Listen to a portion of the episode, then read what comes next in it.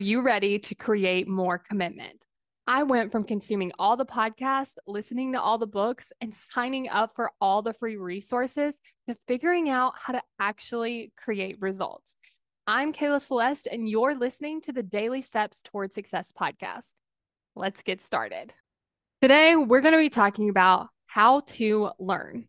Now, here's what I know about you. You're already doing this. You're learning something right now. But what I want to talk to you about is the after process. You learn something, and how do you know what to implement and what to not? And even having that in your mind around like, okay, I'm going to implement some things and I'm going to not implement other things. Instead of sometimes we're like, oh yeah, I really need to do that because someone said this is the best way to schedule your time. This is the best way to wake up in the morning. This is the best way. And so I want you to really put on this filter that has things come in and you look at them as this like idea and this suggestion that may or may not be best for you. And the reason is because I'm going to share with you the thing that works best for me, especially even at the time, because what worked best for me three years ago doesn't necessarily work best for me today. So keeping that perspective in mind too, but I'm going to share with you what's currently working best for me, but that doesn't mean that that's the best thing for every single person that listens to this podcast. So when you're learning, you can think about it like an experiment. Like someone says, the best thing to do in the morning is to meditate. So I can try that. I can test that out. And instead of trying to be like, okay, I have to meditate every day and then maybe it's not happening. Maybe you don't even like it. Maybe it's not working for you. Instead of trying to force that, I want you to think about like, I'm going to test this out. Did I like this? Was this helpful for me? And was it not? And then the most important part is to not make yourself wrong. So someone might say the best time to wake up is five a.m. And that might be great for you. And that might work for you. And there was a time in my life where I loved that. But right now, that's not what works best for me. And so I want you to even let it be flexible within yourself. Like there might be a time that's like great for you to wake up.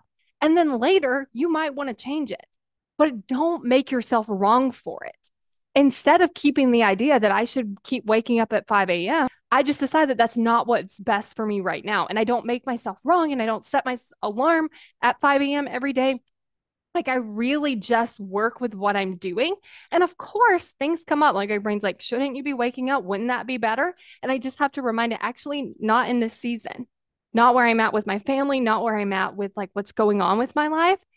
It was before, might be later, but right now it's not. So you really have to like remind your brain, like, no, we've checked.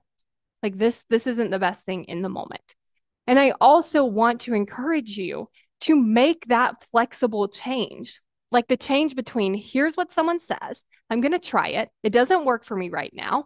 And then not making that mean that you're wrong and that they're right. It's like, oh, that just doesn't work for me right now. And then again, letting it be flexible. Like it may never work for you. It might work for you for a week and then it doesn't. Letting there be that flexibility and just having fun with it. Like I'm just trying to find some things that work for me. I'm just trying to play around with some things that work for me. And like when you listen to content, it's like, here's some ideas, here's some uh, suggestions, but not this is the best way to do something. Therefore, I must do it. And then if I don't do it, I'm wrong. So I really want you to play around with that and always remember that you are the expert in your life and going from that place, you being the expert, therefore you know what's best for you and then having your own back by telling yourself, look, I checked, this is what's best for me right now. And so that's what I'm going to do. If you want to create more commitment, make sure you get on the wait list to my course, How to Create Commitment by going to create commitment dot com.